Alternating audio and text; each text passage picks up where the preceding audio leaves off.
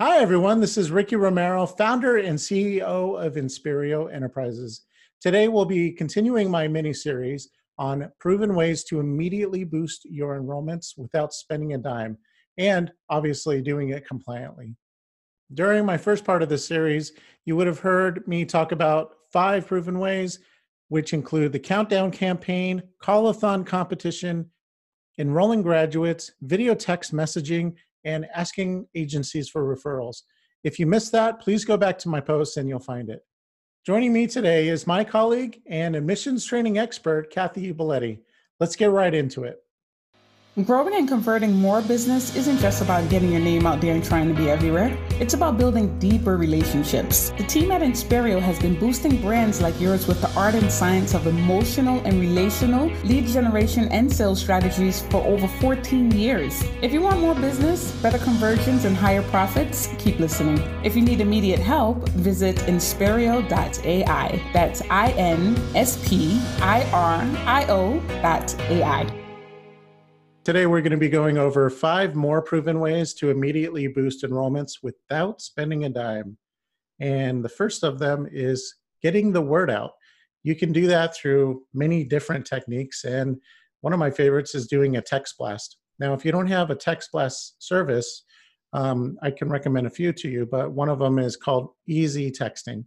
And basically, what you do is upload your list of phone numbers that you have and you can write your message uh, try to keep it under 160 characters so it stays within the the boundaries of you know a too big of a text message. And you also have to make sure that you have a text to stop message in there.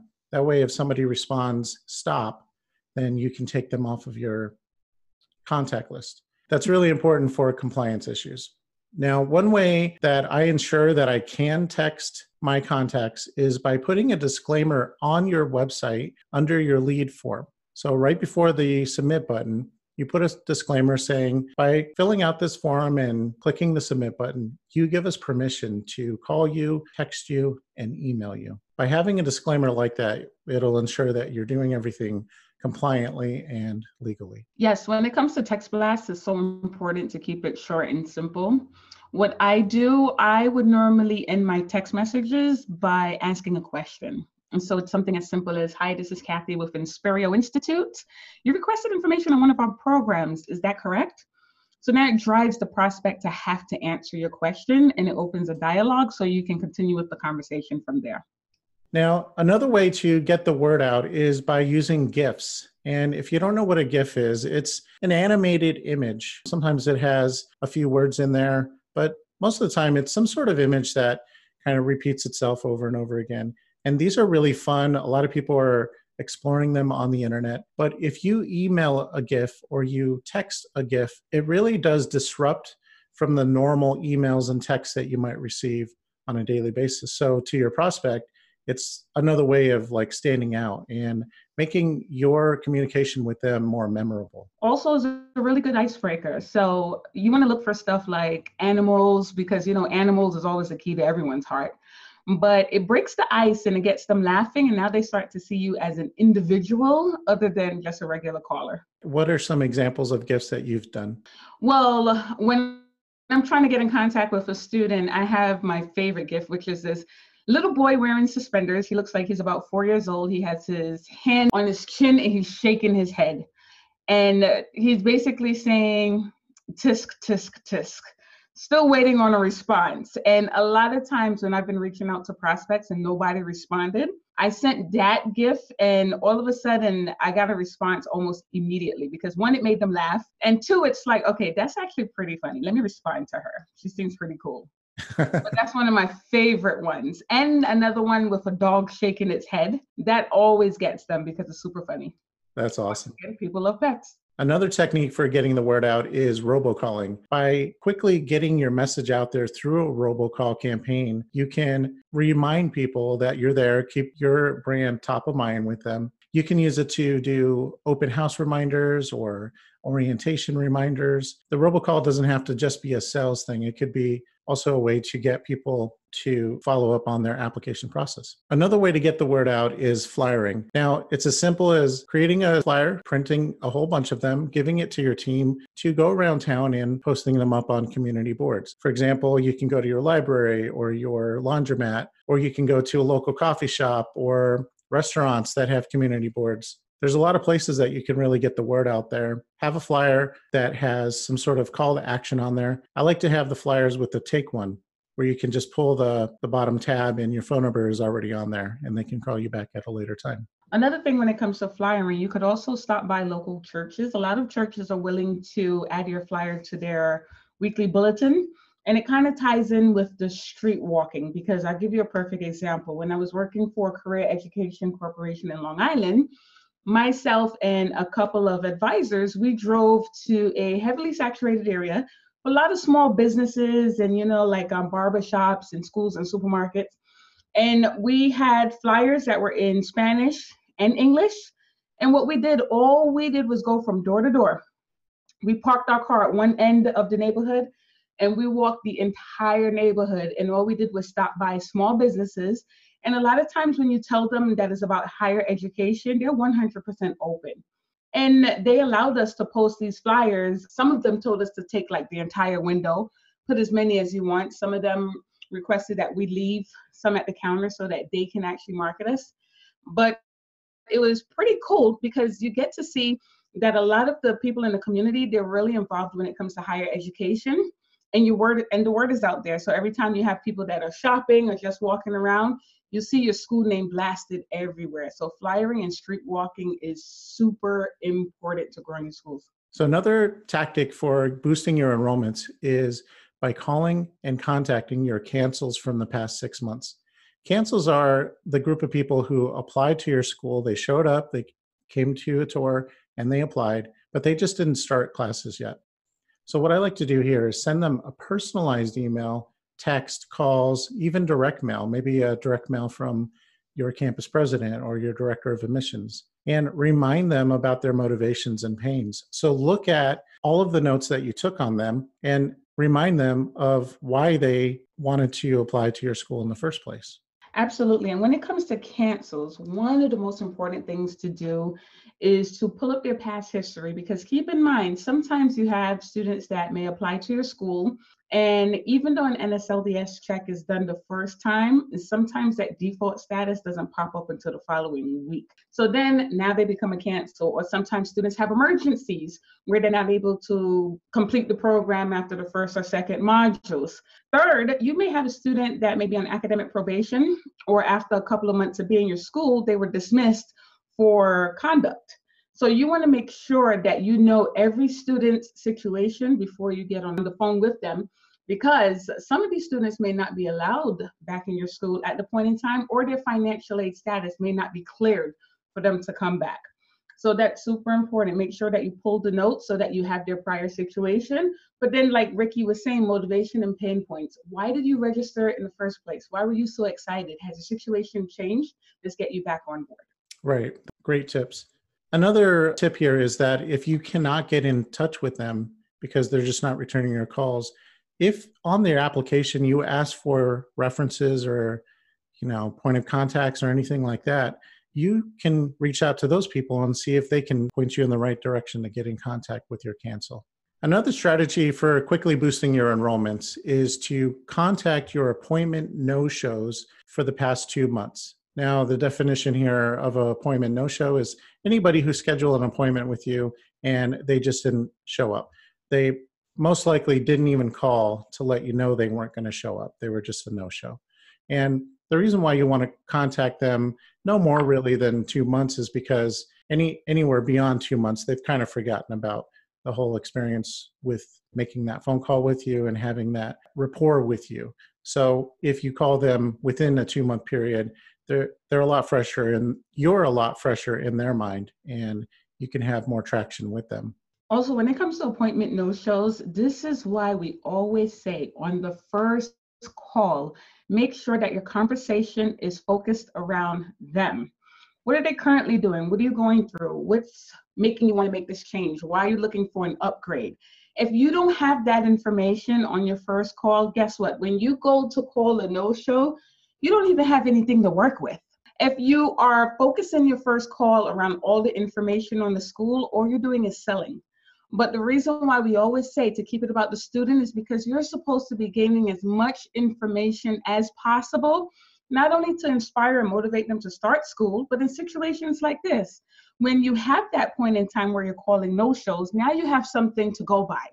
Now you can revisit their prior situation and ask them, so has the situation changed? You know, how's that boss treating you? I know that you weren't happy with that situation when I spoke to you a couple months ago.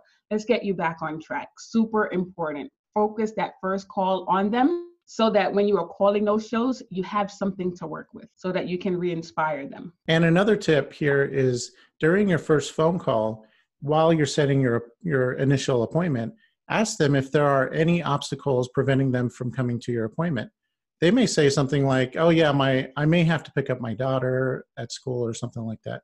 Well during that time that they give you the obstacle you can then come up with a solution with them to figure out maybe that time isn't a good time to schedule or maybe they can figure out a solution on somebody else picking up their daughter for them so they can still make your appointment. Going over the obstacles will ensure that you have a better show rate.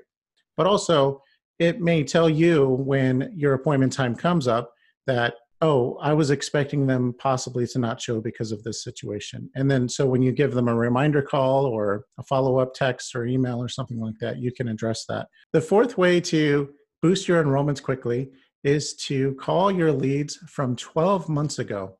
Now, why 12 months ago?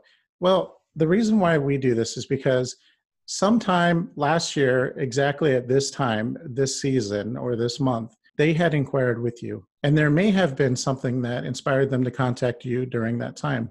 Well, whatever that reason was, it could actually be the same reason that they need to start your school right now, too. So give them a call and don't just call one time and forget about them. Call a few times, send them some emails, send them some text messages, remind them why they need to go back to school.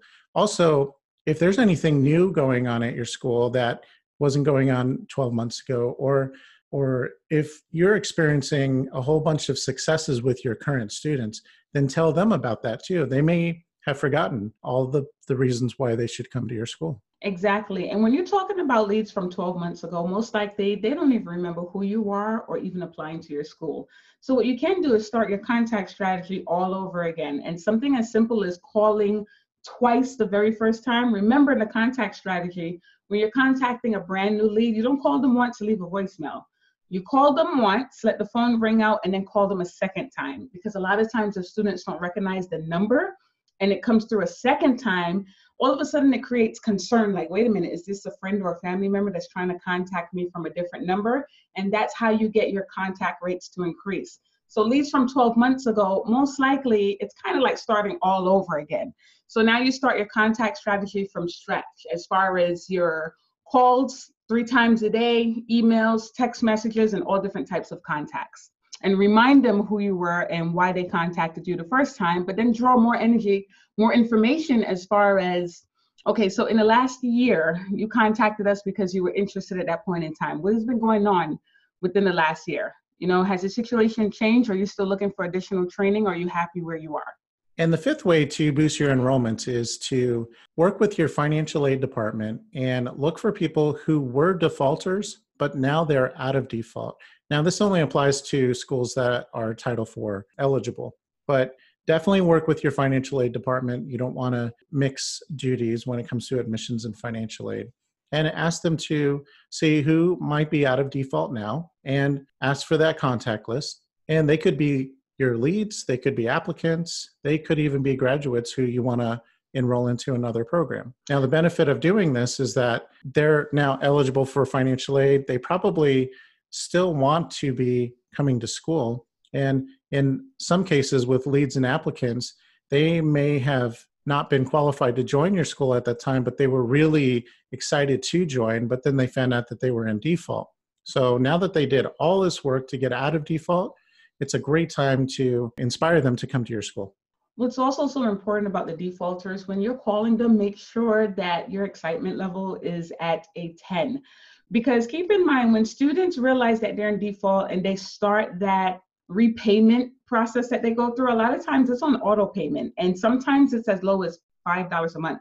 Sometimes students just automatically go into repayment, they start working, and they totally forget about it, and they don't even realize that their six to nine months is up and they're out of default. So that's really the call to make. You know, I know you weren't able to start at that time. You know, they're going to respond, yeah, because I was in default. Well, guess what? Did you know that you're out? You'll be surprised how many students have no clue how fast that time has passed. And now they have another opportunity to get their lives back on track. Now, a warning to say here is that some of the applicants or graduates may not have been qualified to join your school, not just because of being in default, but also of academic standing. So just do a double check that they're in good academic standing before you contact them because you don't want to have an embarrassing situation there. Absolutely. What? Bonus tip? Oh, yeah. so we have another bonus tip here. And this tip is really cool. Sometimes you just forget about this group, but high school graduates from last year. So I'm hoping that you're all collecting high school leads and you're categorizing them by their graduation year. Because let's say you get a junior, well, they're not going to start your school until they graduate after being a senior. So it's a great idea to track their graduation year and call them a couple years later. Now, one thing to do here is when you do call them back, engage by asking what they're up to now. They may have not done anything, they may have started another school, but they just aren't happy with it. There's going to be a lot of reasons why you can actually help them and you can inspire them to come to your school. Now, when it comes to um, discussing programs that are more career focused, some of them may say, well, you know, my parents really wanted me to go to a four year university. Or they can say, well, you know, they felt like going to get a degree would put me in a better place where I would be able to, you know, compare more and fit in with the competition. There's an easy way to twist that around without offending, you know, the prospect. You could easily say something like, well, that's awesome. You know, a lot of the high school students that came to us last year, they're about your age. And right now, they're already graduated, they're working in their careers, they're certified, but guess what? They're still continuing their education in college. It kind of makes them think wait a minute, all right, so I'm around that age group. Who said that I just had to go get a certification and start working and forget about college? I can kill two birds with one stone. I can get a quick certificate where I can get into my career, get certified, start working, making a living, feel independent, and then continue my education. And in a lot of careers, it's really good to go ahead and get that degree anyway, as an addition, and so that you really measure up to the competition. But the good thing is, you're already working, you're already in your career, and you're continuing your education in school. That's right.